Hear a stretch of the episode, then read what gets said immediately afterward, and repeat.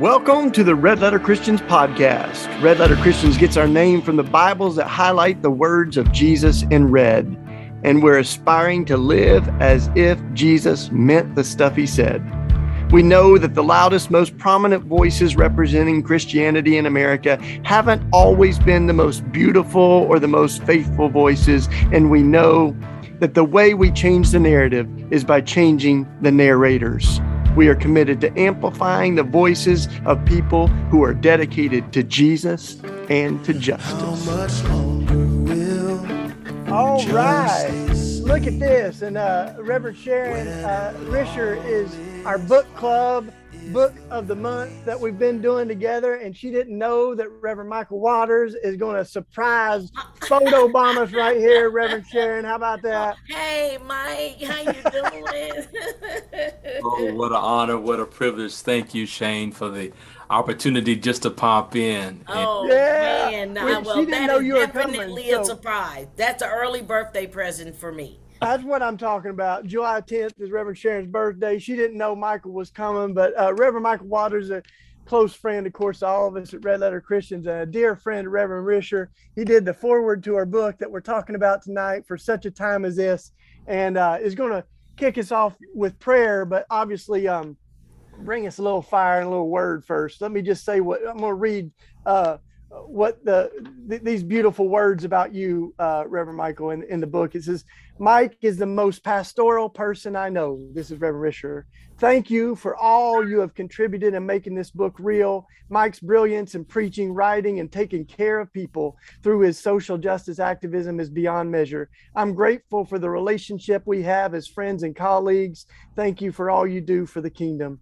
And so uh, we asked him to join us tonight just to kind of introduce the evening and and uh, kick us off in prayer. Hey, buddy, thanks for doing it. Thank you, Shane. Uh, you know, there was nothing I could think of that would bring me greater joy on this evening than the opportunity to join you, but also to uh, lift up our dear friend, and in fact, the champion for justice across this nation, the Reverend Sharon Risher. I will tell you with all certainty I don't know many persons more courageous and more true than Reverend Sharon Risher. As I mentioned in the foreword, really no one ever signs up for the path that she has walked over the last several years. No one aspires to that role and responsibility, to that mantle. In fact, many would reject it if it was given to them. Somehow, by the power of God, Sharon not only accepted that mantle, and accepted that responsibility, but has carried us forward in ways that are transforming our nation. I don't think it hyperbole to say that we owe a debt of gratitude to Reverend Sharon, even in the most recent passage of this new gun reform bill. Certainly, there's more to achieve. Certainly, there are many more bridges to cross but we would not be where we are today as a nation without her courageous efforts and so many others who have taken the tragedies that have befallen them and have used them to help bend the arc of the moral universe towards justice, knowing that it does not bend itself. I'm also grateful because Sharon, as we get ready to pray for me, is an authentic example of Christian forgiveness. I'm grateful that she did not rush to that point. So many of us feel that we have to rush to a point that we're not ready to be. And yet she took her time with God and journeyed, I think, in a very helpful, healthy, and courageous way to the point that she would not allow hate to harbor in her heart and was able to forgive an individual who had caused her great harm. I'm grateful for that. To me, that's an authentic aspect of uh, forgiveness, and I'm certain that you will talk about it this evening. Let's pray. God, we thank you so much for your presence and for your power and for the ability to access you as we open our mouths in prayer. God, we thank you for Shane and Red Letter Christians and for the platform and work in which they do in the world to emphasize the truth of Jesus, to lift Jesus up, knowing that when we lift Jesus up, Jesus has the capacity to draw all people unto him. We thank you for Sharon Risher, for her witness, for her testimony, for her mighty voice. And we pray, dear God, that as they dialogue together about this tremendous book, for such a time as this, hope and forgiveness after the Charleston massacre, that all of us will be encouraged and inspired to make a difference in our day and in the days that you have given to us. We pray this prayer collectively in Jesus' name. Amen. Amen. Amen. Amen. Amen. Thank you, my brother, and uh, hang out as long as you can. We'll we'll see you. Thanks so much for being here. Thank you, Mike. Mike, I I'm listening to you, and I'm saying, Lord, He's talking about me because I never, you know, really, because I, I don't know. I just, I don't know. Mm-hmm. I just don't know. We're going we're going to talk more about him. We're going to, we're going we're going to talk some some more smack about uh, Reverend Michael in a little bit because he he was a real pastor to you through all of this, and uh, yeah. uh, you you write about that in your book. But I just want to welcome everybody tonight. It's going to be such a special night, y'all. Uh, th- there are few people that that every time I'm with them, I feel like I've, I've hung out with Jesus. And uh, and and Reverend Sharon and I have had a lot of time together over the past few years. And um, it, this is the book that she wrote. Um, I know not all of you have had a chance to read it, but I really hope you will. Um, I, I, we're going to have this book available on the Raw Tools website. It's going to take me a week or so to figure out how to do that, but we're going to leave it up because I want everybody that can to read this book. And it's not just about the uh, the, the, the the tragedy, uh, you know, at Emanuel AME. It's about her life. It's about grace and Jesus and and uh, this kind of resilient faith. I mean, and we're going to talk about it tonight. So even if you didn't do your homework and read it, it's for such a time as this hope and forgiveness after the Charleston massacre. And uh, Reverend Michael wrote the foreword. Uh, so first of all, thanks, Reverend Sharon, for letting us do your book this month, and for you're, you're, we we've done a whole bunch of stuff together. But every chance we can, I just love hanging out with you. So thanks for well, carving out some time tonight. Always, uh, Shane, for inviting me to be a part of the uh, book of the month. You know, I don't take this for granted that uh, I I would be here. You know, uh, sometimes the flavor you think you are are not the flavor for somebody else. So mm. I'm just uh, humbled that uh, there are some people out there that are willing to uh, listen to what I have to say and that uh, I try to be authentic you know, and because the writing of this book was really hard. Mm, mm. You know, telling yeah. of personal things and um, when I thought about the book and all of that, mm, I asked my kids, and my son said to me, Ma, don't write this book if you're not going to tell the truth. Wow. Not that I wasn't going to tell the truth, but I wasn't gonna tell the truth the way I told the truth. How about that? you know, I do have a theological education. I think I could uh, flip some words around and, and clean it up a little bit, but. I well, th- that's a good place to start because I, you know, on this there's this one quote I highlight. I mean, I highlighted a lot, but this one on page 27 where you said you said exactly that. You said, "I really do hate to put all of our business out there like this," you know. But then you go on, and this book is so honest. And I mean, you say people always say I have no regrets, and you say, "Well, hell yeah, you have regrets. Everyone has some things they regret," and you're very honest about um, some of the the the questions, the doubts, the struggles, even the the decisions that you made that you've you know tried to try to heal some of those wounds. But we're I, I think this is exactly the kind of book that a lot of people are looking for because what became clear to me is that that uh, uh, most people are not looking for Christians that are perfect. They're looking for Christians that are honest and it's hard to find folks that'll really be as honest as you are in your book. So I don't know if you want to say more about that, but uh, the whole book is uh, so raw uh, in, the best kind of way. You know, I mean, it. it uh, but um, Yeah, you don't hold back. so you you you honored your kid's wish on that, didn't you? Well, you know, but I, you know, after putting the book out, you know, I thought a lot of things came at me after I wrote the book and uh, my children, you know, people that knew them would really get a look into wh- who their their mother was. You know, a lot of them had said, "Wow, I didn't never know that was going on with your parents. I thought they were the coolest bunch of people on earth."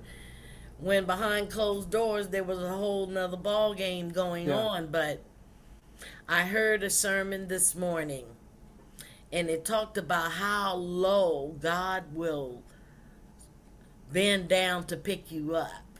Mm, mm, mm.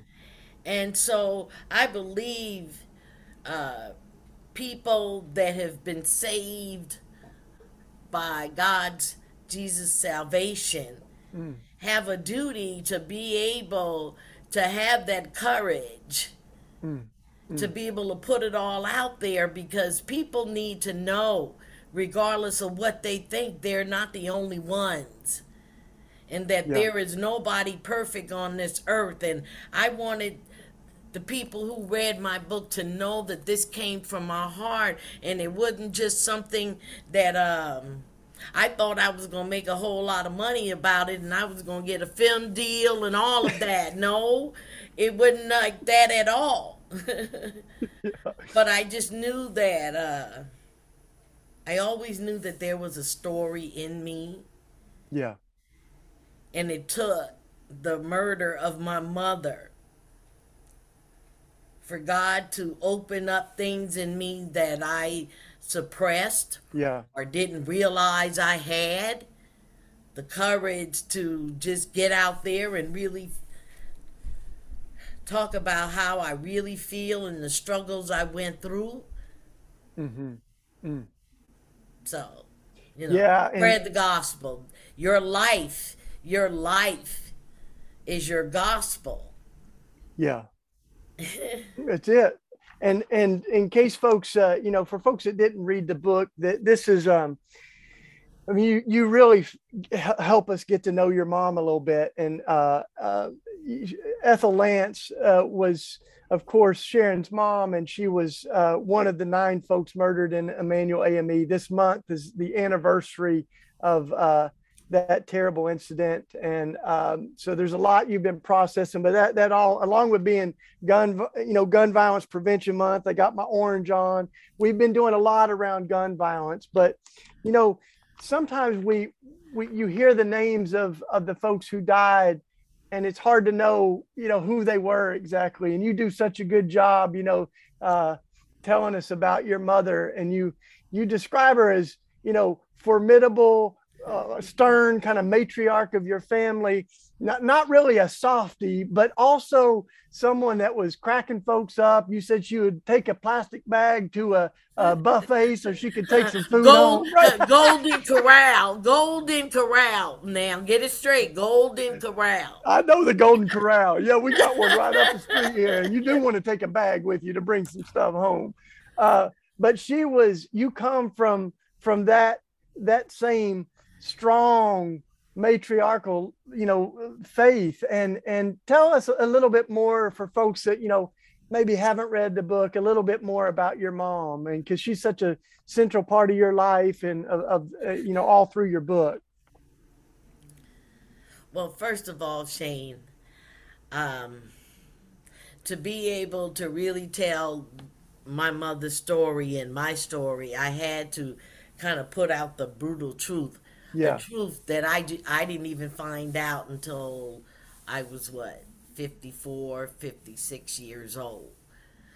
And uh, the the origin of my birth I was told one thing all my life and then come to find out that uh, I was a product of rape. And that was kind of hard to digest. So the rape that violence that was uh, put upon my mother by um, white men in Charleston, South Carolina back in 1957 was something that she was dare not, she was not going to report. Being a black woman, she was not going to report that. Mm. Now, hmm. Yeah, I was She just didn't listening. try yeah, to abort me. Yeah, You yeah. know, hey, you know what I'm saying? She didn't. But maybe if she had had the opportunity, I might not have been here, but guess what? If she had made that decision she made, she would have made that decision for herself. Hmm. So I wouldn't have blamed her if she had had that opportunity, but guess what? She didn't. yeah. In 1958, I was born in South Carolina, being biracial.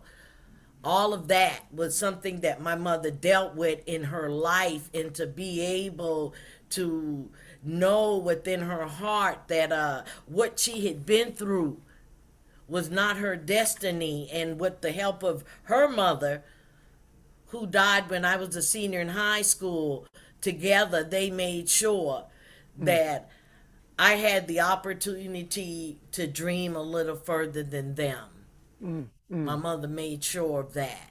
You know, she went back to high school and got her high school diploma, you know, because she wanted better. And so, with being formidable, yeah, she wasn't warm and fuzzy, but her love language was the way that she took care of you, the way she tried to make sure that I wanted a clarinet and the pawn shop didn't have a clarinet, so they bought a flute and said, Here, play this. you know what? I wanted a clarinet. But this is the kind of people, the kind of mother, along with my stepdad, that wanted more. And if you had the capacity of wanting more for yourself, they were going to try to provide a way to have it. Yeah. So, yeah. And and you had you know you're growing up you you you talk about it wasn't real easy you you felt a lot of love from your mom your uh, your they worked really hard to make sure you had everything you had but you were you talk about sleeping in the same uh Bed with Esther. and Yeah. Oh, this- man, I hated to put her business out like that, but I tell you, it was. She had a little Oh. bedwetting problem we found later found out it was a kidney problem you said but Yeah, before right. that it was but yeah. still, ooh. and but but it you know it wasn't easy but it feel you get a real sense that your family was that you were making it through together that's the way things were, you know, two people in a bed back then. yeah And so, you know, that was just one of the ills that I had to deal with. But you get no closer to somebody than laying in their pee. How much closer can you get? so, So it's a, you, y'all were tight, and and now you and you didn't really grow up going to church per se. It was uh, your friend that started taking you to church, and that's when you got Jesus, as you say. And you, Well, wanna talk a little bit about that. okay, so uh, we called the granny, my girlfriend Jewel. We went to the same elementary school that's right across the street from Emanuel AME Church. That's the school we went to. And um, no, we didn't go to church, but I was hanging out with them and they would go to church on Sunday. And Granny said, You need to start going to church. You over here with us all the time. You need to go to church. So, okay. I tell mama I got to get dressed to go to church because I want to go. So mama got me dressed, made sure I looked nice and everything. And I started going to a little small church, uh, Macedonia AME Church with them. And um, one thing, you know, I never thought about being poor or anything. Never in my mind I thought I was poor. But being in that church always gave me a sense of peace. Yeah, And I always felt like, you know, when they would talk about God, that God was definitely in this place. And I wanted to show God that I was special. So I mm-hmm. wanted to, you know, they always called on me to read scripture because I read so well. And I always wanted to do good with that. But church, that when being that young, church I knew was a special place. yeah. And I wanted to please God. Yeah. and and you you knew how to read scripture well, but you're you're like me. You didn't hit all the notes perfect in the choir, but you still said, "I'm going to sing in the choir." Yeah, you- surely, exactly. I'm uh, uh, at St. Paul Presbyterian Church in Charlotte, North Carolina, where I really started ministry. I was in the choir and they were like, Sharon, you sure you want to join? I, I'm joining the choir. So they stuck me in the back. I was an alto, but I was back there getting it. You know, I was uh, at all the choir rehearsals, I was there. They couldn't get rid of me. So. I know that's right. I did I did that in youth group too. I can't sing a lick. I can't read music, but I wanted to go on all the youth group trips. So you had to be in the choir. So that's how I started preaching, Reverend Sharon. They were like, please don't sing, just lip sync on the songs and you can do the devotional. So those were my first uh, sermons were in the youth group choir. Uh, but then you, you know, so you started cutting your teeth a little bit in the in the church and uh, and then you, you t- talk about a, a, little bit about your your call to ministry because it came in i think it's helpful for people to see that this wasn't like just one moment Man. where you figured it all out like you want, you wanted to be a lawyer you wanted to go to law school and you're making it through like every obstacle imaginable and you end up really kind of discerning struggling. call. We're all still discerning it, right? But you begin right. to feel this call to ministry, right? Well, a lot of that came in the mix of uh, my marriage really uh, going downhill, and my girlfriend Anita inviting me to go to this all black Presbyterian church with her where she was going. And then I started to go to church with her. And it, it was just something about that church that uh, I felt at home like I did when I was young at Macedonia AME Church. Hmm. And so I started to drag the kids, Brandon and Asia, they they were like maybe 11 and 14 or whatever. So I would drag the, them to church with me and they were reading scripture too. And then I started teaching Bible study. And then I got the job with the Presbytery of Charlotte. Yeah and that really opened me up to Presbyterianism and Calvin and uh, really what the church was about and um, having all these resources around me. I just went, it was like, wow. Mm, mm. And um, Dr. Thomas, who was the associate presbyter, had been watching me and he said, Have you ever thought about going into ministry? And I'm looking at him like, What? Sir, if you know what I've been through in my life, because I went through a time when there was drug abuse, and I'm gonna just put it out there. It was. It was a time of um, lots of challenges and and and um, not having a job and two teenage children. I didn't have a car.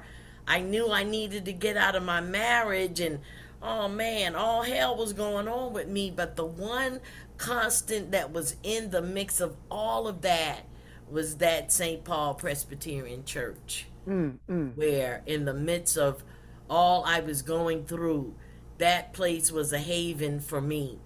Yeah, yeah. So that's where the ministry for me start in that in that church, in that church, getting involved in uh, teaching Sunday school, getting involved in the Presbyterian Women Organization, and you know, going to all the presbytery meetings because I was on staff and I put all of that stuff together. So um, I realized that I did have gifts. Yeah. Boy, I know that's, I, I'm so thankful you answered that call and you're still answering that call but you kind of figured it out, right? So you ended up down in Texas. You're going to seminary. You said you. Uh, this is what I love because I took Greek, and it's hard. It is so hard. It's so much memorizing. Uh, uh, and and so you took Greek twice and you took Hebrew three times. Isn't that what you right, said? Right. Shane, let me tell you. last weekend, Lord help us for the Bible study last Friday. They were all of these scholarly folks, Princeton Theological and yada yada. And you know me, I was like, ooh, uh, maybe I should have had you as a teacher because Hebrew three times, told New Testament lady, uh, Greek, Hebrew, and they looking at me. I'm like, man, that was some of the hardest thing I ever did in my life. Yeah. But um but I'm thinking about it. You, I mean, so this, you're like one of the first in your family to go to college. And one of the things that struck me was, did, did I get this right? That when you graduated high school, your mom had gone back and gotten her degree too, right? So y'all yes. graduated. You got your high school diploma, in the same along with my school, mom. Sure yeah. did. She went to adult school and I went to day school. and you push through you're going to seminary you're getting through hebrew three times you're working on all the finances you got every obstacle we can imagine but you have people that are walking with you and that's one of the lessons that you kind of hear all through the book and in the end uh, you know you give all these lessons that you've learned over time and one of them is that you're, you're you're not alone. You can't heal on your own. You can't make it through life on your own. And you know one of those i think was reverend james lee right? But there's others that were in the seminary that kind of helped get through and even with ordination you ended up going to a different place to get ordination because the presbyterians had all kinds of rigmarole and whatnot but you found your way right? Yeah. And then you're so you're you ended up being a chaplain. And i think this is what's so important is that this is before the you know the incident at emanuel. It's before uh gun violence kind of drafted you into the movement Mhm. like it has now with the death of your mom and your family.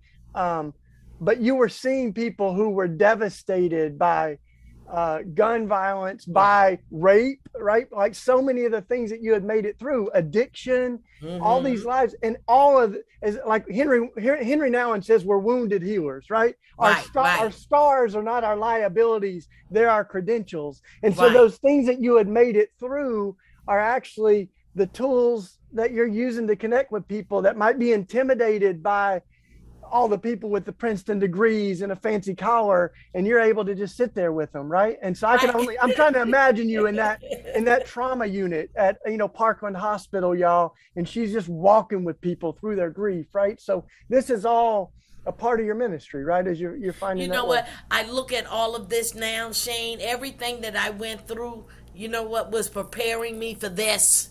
Yes, Because everything, for such a time as this, y'all. Yep. every everything I had to get past to keep going were the tools that I was going to need to walk through such tragedy and grief. Hmm. When that thing happened in that church. Because let me tell you, you don't get through something like that unless you have a faith, a community of people. You you you can't. It's no way. It the that kind of tragedy is a bombardment of the soul and the psychic that have you so off kilter. Yeah. You have to make yourself eat and make yourself bathe, and your brains is still trying to compute all of these things, and then you're trying to make decisions. So, the perseverance, being faithful, understanding that I'm no better than anybody else Yeah. all the seeds that was dropped in me by those black teachers, by me hearing Dr. Martin Luther King when I was nine, all of those things gave me what I needed to be on the platform that God has allowed me to be on. mm. Some days it's good, some days it's bad, but uh Here I'm we are. humbled. Yeah. I'm humble.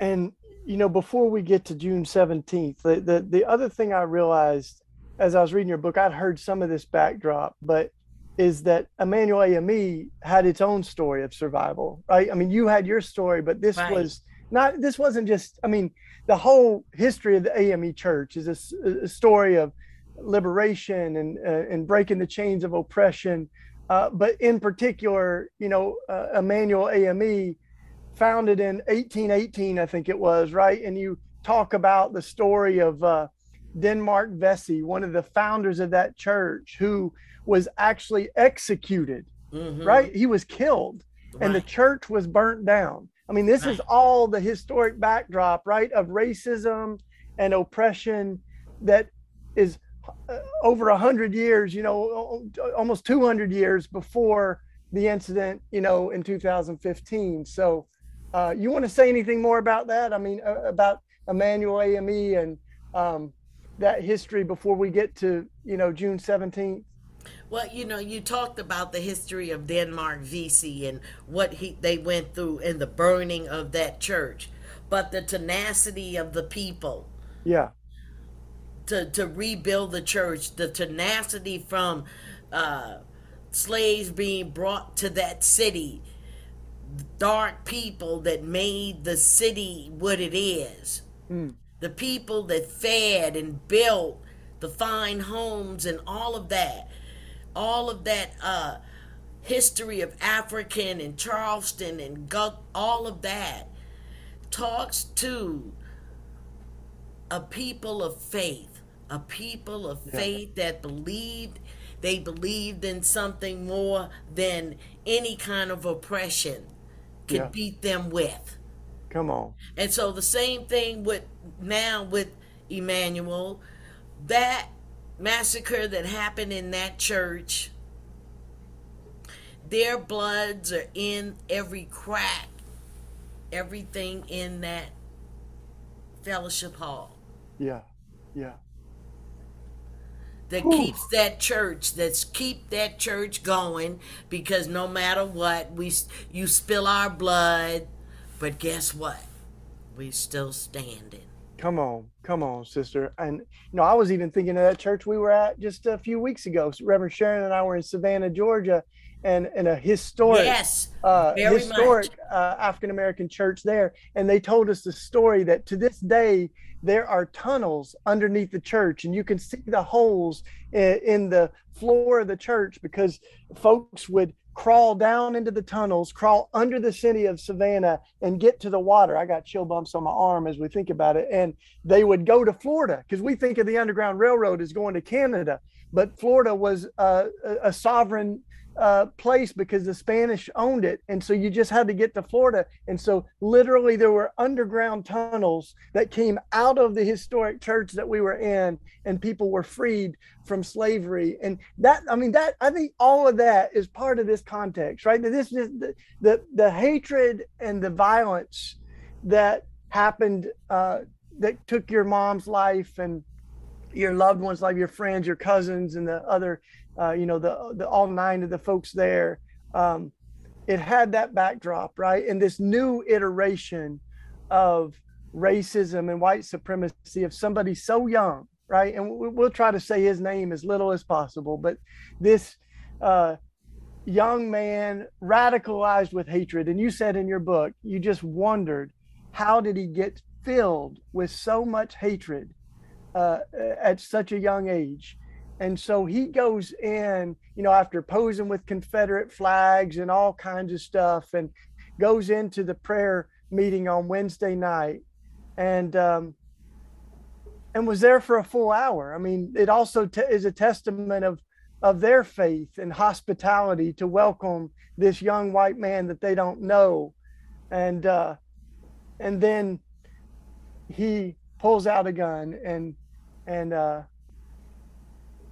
and took all those lives. And and so you're in texas as you hear that and you go through the process. And by the way y'all i, I feel like we can talk about some of this because reverend sharon and i we've known each other for a while and she writes all about it in the book. So um but you go through the the process of being absolutely uh in shock um not being able to get out of bed for two days having a lot of like I can only imagine really complicated relationships. You know, one of the bishops wants you to do a press conference, and you're like, listen, I can hardly breathe right now. You know, I, am not ready to do a press conference, but you're you're navigating all of these complexities, and eventually, I mean, you tell it yourself, but you you just basically have to pull out and get there to be with your kids, right? To be there uh, with with your family and your and your children in in particular as you uh, figure out exactly what had happened, right? Um, getting the phone call while I was at work. I was at work. I worked the 3 to 11 shift. And um, uh, I had been working with a family whose granddad had died and um, they knew he was dying so they were you know they were kind of stoic. It wasn't a whole lot of crying. They kind of knew you know granddad had a good life. Okay he gone. Okay you know. And so that's how it went. But for some reason i did not have my death paperwork and that's something that i very rarely would not have. I had left my telephone on my charger. Something said, check the phone. I had several missed calls from my daughter, and I'm like, something's going on. Mm.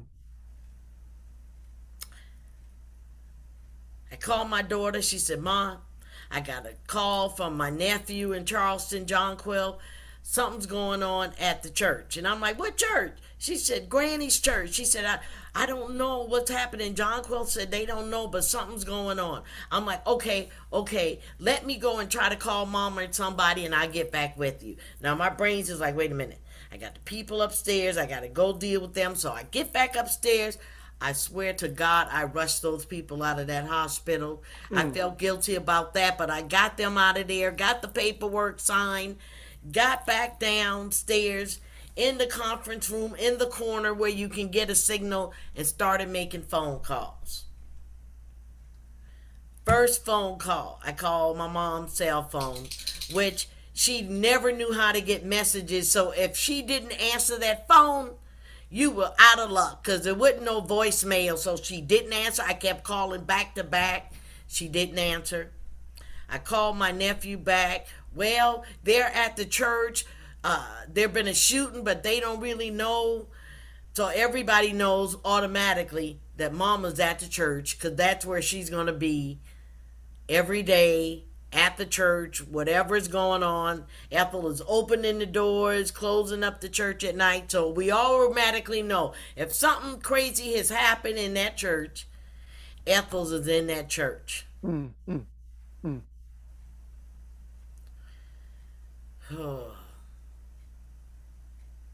finally about I guess now we in Texas time, we in Central time, maybe about 9 30 10 o'clock i decided i couldn't get a hold of anybody. My voice i called my sister nadine she didn't know anything. She said well uh, i didn't have the tv on. Let me put some clothes on. So all these calls and i finally got sick of being at the hospital. I told the guy i worked with i said i gotta go home. Mm. So I'm, I'm i'm getting out the hospital i i, I just have this bad feeling I mean, it's just so much to talk about. I I, I yeah. can't put myself right there again, Shane. No, don't do it. Yeah, yeah. I, I, I can't. I but think... I, you know, after seven years,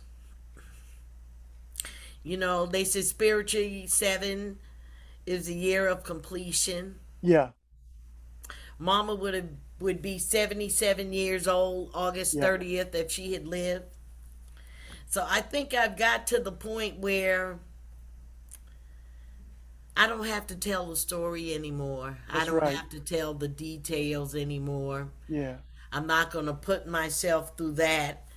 Um, yeah, I, I think that one of the things that I've heard you tell the stories, you know, plenty of times, but I think one of the things that struck me as I was reading the book fresh uh, this week was all the things that we don't think about that mm-hmm. th- there's the tragedy i mean the, the unspeakable unimaginable thought of getting a call that someone you love has been killed especially in such a horrible avoidable act of violence like what you experienced but then you get to the funeral and you write about you're trying to come up with $3,000 because you got to feed 300 families. You're trying to pay for the funeral. And I, I've seen that in my neighborhood all the time. Not only do you have something you're trying to grieve and even just wake up and get out of bed, but you're having to raise money to pay for a funeral. You're trying to weigh out all these different, and for you, you're weighing out all these different political things. There's cameras everywhere there's struggles in your own family that people are traumatized and they're i'm sure just trying to figure out how are we going to pull this off when none of us want we didn't choose this you know like, right. just, and and yet um you all made it through and you thank your mother that like her death was not in vain and you talk about how the confederate flag came down in south yes. carolina and you're you know you're uh, spending time with Michelle and Barack Obama and even talking about what kind of cologne he wore. right, right. You're in a buffet at the know, White wait, House. what's the main thing you remember about Obama? How good he smelled. Whatever, how good he smelled. Oh my God. It's like, this is how presidents smell. Oh my God. I, ooh. If I could ever find that cologne, I'm going to wear it. I'm telling you. I'm gonna find out what kind it was, and I'm gonna get you some so you can have some Obama cologne. For but real. you know, you mentioned how uh, real he was, and he just spent you know uh, almost a half hour with you Right. all, and you ended up going on a second trip up to the White House, and uh, but I think uh, we might have a little clip of that sermon. I mean, I thought that was one of his really powerful moments where you saw his faith and the rich tradition of the the the, the church that he came from. And so, Katie, I think we might play a little clip of Obama's sermon um, at the funerals there if we if we can. Sometimes it gets tricky here, but uh, we're going to try to play this clip if it'll let us.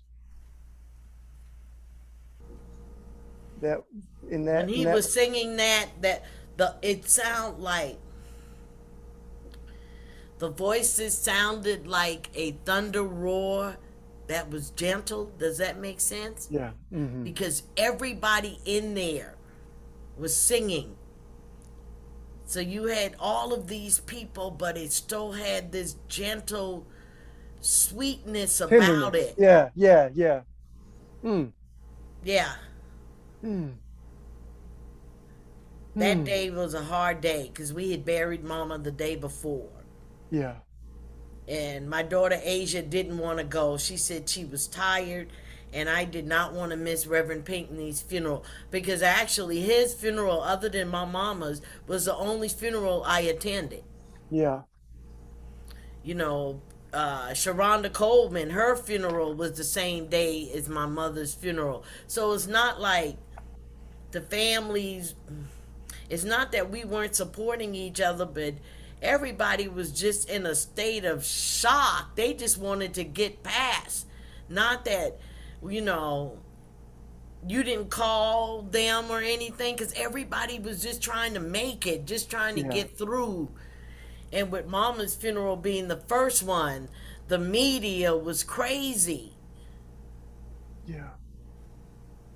And and so you as you as you kind of make it through all of that, there's so many complexities, and you write really honestly about. I, I felt like you did such a good job at showing how complicated it became for Emanuel. I mean, at one point you said maybe the place just needs to be a museum, you know, and and all the like navigating how to be faithful with the resources that were generated and all of that. Um, but you also got you know these cards and i think that's where you first encountered lucy mcbath who has you know i've had the the incredible honor of, of doing things several events with her and she's been a soulmate for you but the first time you connected right was when you got a box of cards one of which was from her right who's she's Yeah. now a senator uh, uh, or representative right from Georgia, and she's a, the mother of Jordan Davis, who was killed in a, a, a similar act of uh, racial terror Right. that took her son's Yeah. life in with Florida. the Florida stand your ground law.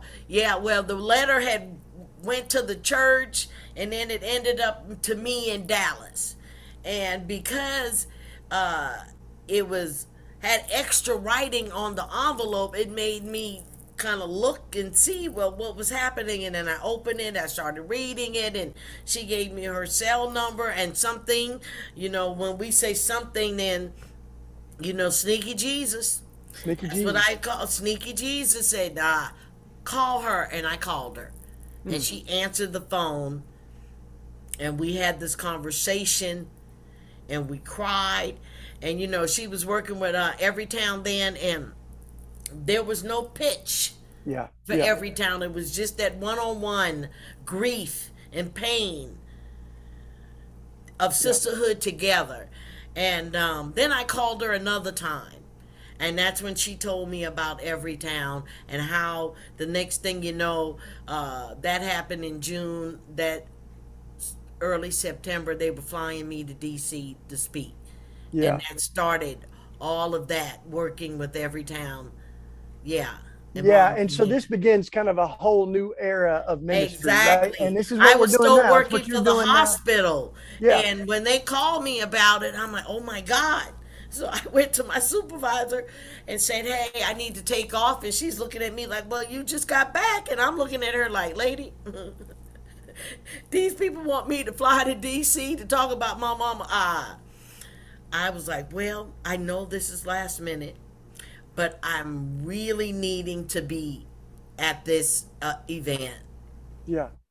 And every time I'm with you, I feel like you've got this this sense of that was your calling then and you were fully present you gave it everything you got you walked with families in the trauma unit at parkland and then there it felt like there's a really as i read you know i read read it and i've heard you talk about it it felt like there's this clarity that that chapters was beautiful, but there's something new happening. And now you've had become really one of the prominent figures uh, in, you know, leading out of your own story, but organizing folks. We've beaten guns into plows together. We've preached together. And this is part of your ministry now, right? And it's it's gun violence, but I also think it's still just the gospel, right? It's this this belief that love can heal the wounds and we need better policies but you're also always talking about the power of of forgiveness and of God's love. I mean, every time you preach, it's the gospel that's you know dripping off your lips. And so I um, I'm so I, I don't know if you want to talk about what you're up to now, but um, I want to I want to talk a little bit in a minute about you know forgiveness because I know that's been a journey. But you want to say anything more about what you're up to these days? Well, um, you know what? Actually, I'm not doing a whole lot of anything. Uh, I'm trying not to. Uh, I've had to kind of turn down some stuff because I'm in the mix of moving, and I've learned that I can't do a whole lot of stuff at one time. It it doesn't make sense. I, I, I, you know I got too much to do, so I gave myself permission Come to on. take the rest of the summer off you know, for people like you, Shane, you because I love you. I, you know, it came up. I'm like, yeah, this is my brother. I'm gonna do this for my brother, but. Uh, this but you say it. no to everybody else. All right, this we'll is it. it. This is it until the fall. Really, I mean, really, I I need to take some time. Yeah. It's been, you know, six years, six and a half yeah. years that I've been on this um sleep eat, yeah. gun violence yeah, now and I, I, like I like that you say no because I've seen you say no to a lot of people. I mean, I'm I'm real glad that you keep saying yes to me, although you can say no anytime you need to. But I it but took you, me six years to get to that, though. Yeah, yeah, it did. I had to learn that in a really hard lesson that uh I have the power to say no. I don't have to feel guilty when I say no. And I'm kind of liking that newfound power I have of telling folks no. Thank you for the invitation. However, at this time, I am not available. There's a there's a great scripture in the gospel where uh, Jesus is healing these people. You know, he goes off to pray, and uh, the disciples are like, "There's all these people that are here to see," you and he's like, "Then let's keep it moving." And he, keep, he moves right on to another town. You know, um, but you know, let, us just spend a few minutes on the forgiveness piece because you, you you talk about a hard way yeah, but you begin. I want to say this. You start with Nadine, you know, talking in court, and you said when she walks up to the podium in this moment that you know got all the cameras, is you said as she walked towards the podium, everybody looked at each other like, "Oh hell, we don't know what is getting ready to come out of her mouth," because honestly, we just never did know what our sister would say. And then she said, uh, addressing the, the the murderer, "I forgive you." You took something very precious away from me. I will never get to talk to her ever again, but I forgive you and have mercy on your soul. You hurt me, you hurt a lot of people. If God forgives you, I forgive you. And and yet what you invite us into in the book is that for you you weren't in a place where you were ready to forgive and you forgiveness is not a moment uh, but it's been something that you've been figuring out and moving in. So I, every time you talk about it, it's so authentic, and it's part of, you know, some days you say I don't feel like forgiving, and I think everybody needs to hear that. So I'll pass it on to you to talk a little bit about what you've learned about forgiveness and not the cheap forgiveness, but the real forgiveness that uh, you've said, not so he could sleep at night, but so that you could sleep at night and you could be free of the resentment and hatred that could hold you hostage. Well, uh, one thing we know, and I know, that forgiveness is hard and complicated. Hmm. There is no set pattern about how this thing is going to happen. Between uh, hearing everything that happened in that courtroom that day and trying to understand what would make my sister for one say it and then everybody else saying it because i'm looking like wait a minute we don't even know what really happened and you're automatically forgiving and here i was being judgeful i really was because i'm saying to myself now my sister, no, she ain't got Jesus like that. I mean, no, she ain't got Jesus like that. I I, I got Reverend, and uh, I don't think about. I got Jesus like that.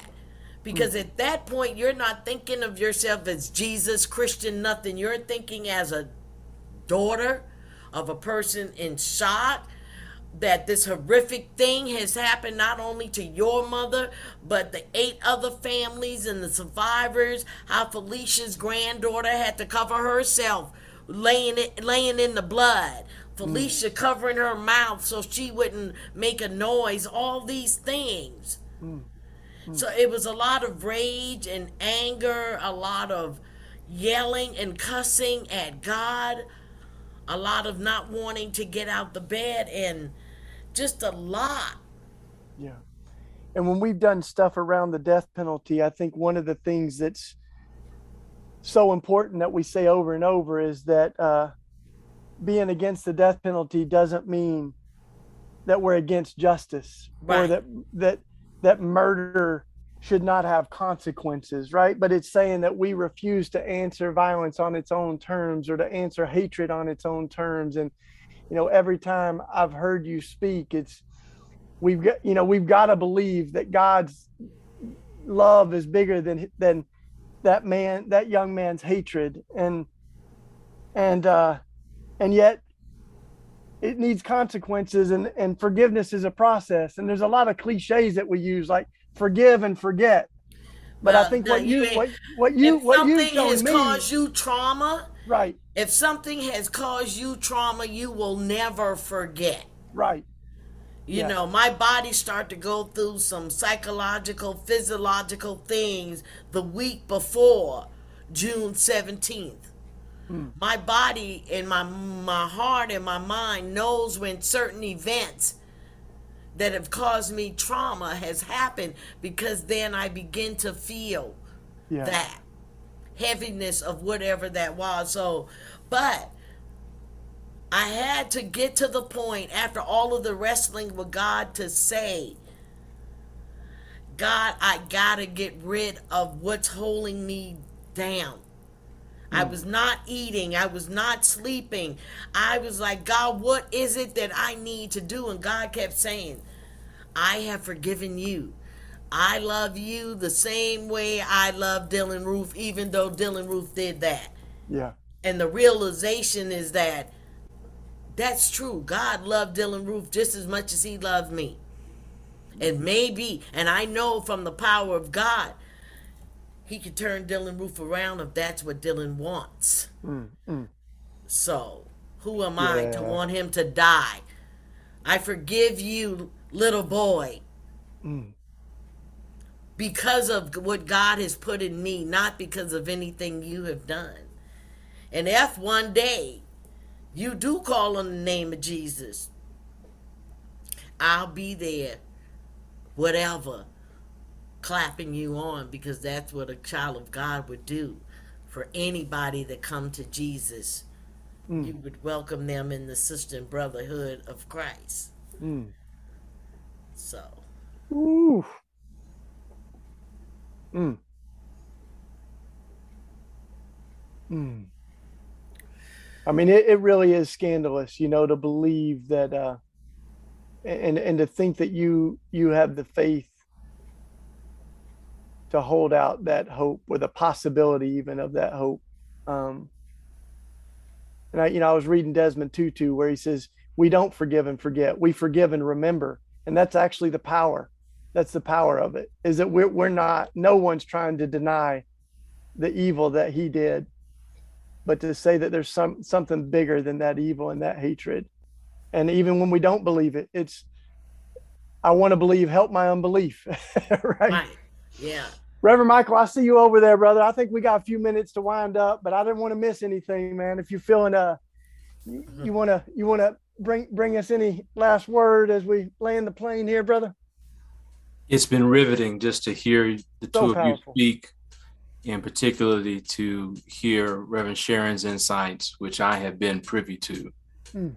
And if there's anyone who's walking with a commitment to the call of God to love your enemies, it certainly is Reverend Sharon Risher, which is an opportunity and challenge for all of us in the church who aspire to be more like Jesus. I will say, unfortunately, Reverend Sharon's voice is possibly more needed now than ever before. When you just look at what we have endured over the last several weeks, and, and certainly at the top of our mind, we think about what happened in Buffalo, hmm what has happened in Uvalde. Right. Uh, but I had the opportunity, as did many, to uh, speak out uh, in DC as a part of the 24 7 um, filibuster for gun safety. And if memory serves me correctly, there are some 300, I believe, and 11 persons who are shot in America every day. hmm Some 112 individuals who die of gun violence every day Yeah. including 12 children. And so while these uh, particularly heinous events from Buffalo to Charleston to Uvalde uh, to El Paso, Orlando, and so many other places in between, one of the things I wrote in uh, the foreword to Sharon's book, and I'll paraphrase it, but that is unfortunate, but we can usually tell time in America Yeah. in terms of who's gotten shot and when. hmm There's it's a if it's a reference point because it's so frequent on the calendar. Whether it's news headlines or or a singular family, uh, we have a problem in this nation with gun violence. Uh, it is a pandemic of pandemics hmm and it has only increased during the coronavirus pandemic. And so, Reverend Sharon is an intersection in her body Yes. you know, of so many realities, of so many uh, testimonies, unfortunately, of violence, from sexual assault to gun violence to racial violence to what she bore witness to as a chaplain. And so it, it, it calls us really in this very important moment to ask ourselves what will ultimately become of this nation? Mm. and what challenges and sacrifices are we willing to make so that we can truly love our neighbor as ourselves Yeah. Mm. Yeah. and so i've really been thinking a lot very recently about the words of langston hughes a poem that he wrote and one of the portions of that poem is america will be hmm which suggests to me that all that we espouse ourselves to be as a nation, we certainly have a, not arrived at that point yet. Yeah. But as persons like you, Brother Shane, Reverend Sharon, so many friends as a part of Red Letters Christians and beyond, who are holding this nation to account and helping us to be much better than we have been. And so, Mm. Again, I, I think her voice continues to be vital. I am so ecstatic that she's taking this moment of time for herself. She deserves it. She's given so much. And I'm grateful that she's given herself permission in this time to be restored and renewed for the journey ahead. But the only word I would say uh, in conclusion, Shane, as you well know, and so many others know, we've just got much work to do. Yeah, we do. Yeah. Uh, our Much children work. are depending upon us. You know, Yeah. uh, our youngest daughter, after we were watching the news of Uvalde, she just turned to me, Dad, and she was very honest. She said, I'm not sure that I want my older siblings to go to school tomorrow. Mm. And we had to wrestle with that very reality, that truth that there were young people all across this country who did not feel safe. Mm-hmm. And certainly we should do everything in our power to make sure that our children are protected, whether at school or home, in the park, mm-hmm. wherever they may be. And so this is our call. Mm-hmm. This is our mandate. This is our responsibility. And I'm grateful that we have persons like Reverend Sharon to lead us forward. Amen. Amen. Thank you, brother. Well, y'all, it's the top of the hour and it has been a full hour. And yeah. thank you for saying yes, Reverend Sharon. And now take a break, take care of yourself. At the end of the book, she talks about how humor and music have gotten her through.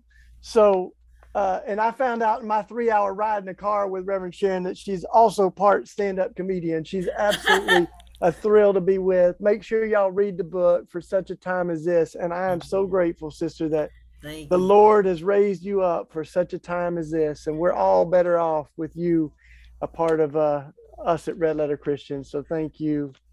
You got any closing words? I'll pray us out. But you got anything else you want to say, Reverend Sharon? I, I, I just thank for for any person that took out the time to get on this uh thing Zoom tonight. I appreciate you being here. I love you, Mike and Shane, and God bless us. Like you said, we got lots of work to do. So it's not time to sit around and be armchair politicians. We got to get real. Yep. So whatever it takes, if you could call or write letters, postcards, whatever it is, we got to get with it. Let's do it, y'all. Are really getting ready to get get with it. So we got to get That's with it. it too.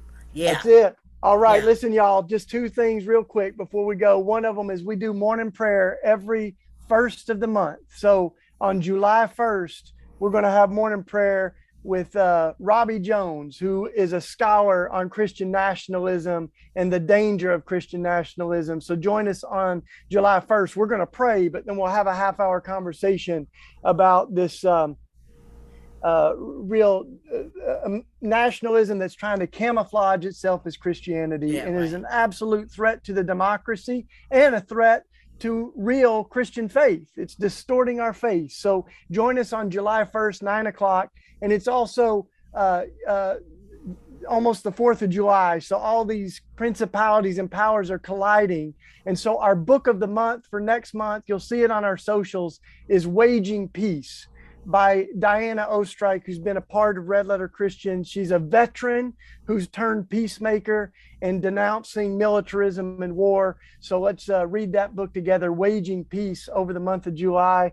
And y'all go give what you can, those of you that can give, because we always want to try to give our friends like Reverend Sharon uh, a gift just to say thank you for who they are and for all they're doing for the kingdom. So if you can give a financial gift, then give it to us. If not, we're always going to do everything for free anyway, but we just want you to hear from friends like Reverend Sharon. So I'll give you an Ethel Lance blessing tonight, right, Reverend Sharon? Every man for himself and God, God for us all. So go in peace with God uh, rooting for you. All right. Love you, sister. Thanks a lot. Thank, Thank you. you, Reverend Michael. See you. Bye, y'all. Bye bye. We hope you've enjoyed this episode of the Red Letter Christians podcast. Too often, Christians have used our faith as a ticket into heaven and a license to ignore the world we live in. But at Red Letter Christians, we believe our faith is not just about going to heaven when we die, but also about bringing heaven to earth while we live. For more information on Red Letter Christians and upcoming events, additional resources, you can go to the show notes or our website, redletterchristians.org. You can also support Red Letter Christians by giving a one time donation or becoming a monthly sustainer. Just go to our website and click the red donate button. Thank you for being a part of this conversation and for being a part of this movement.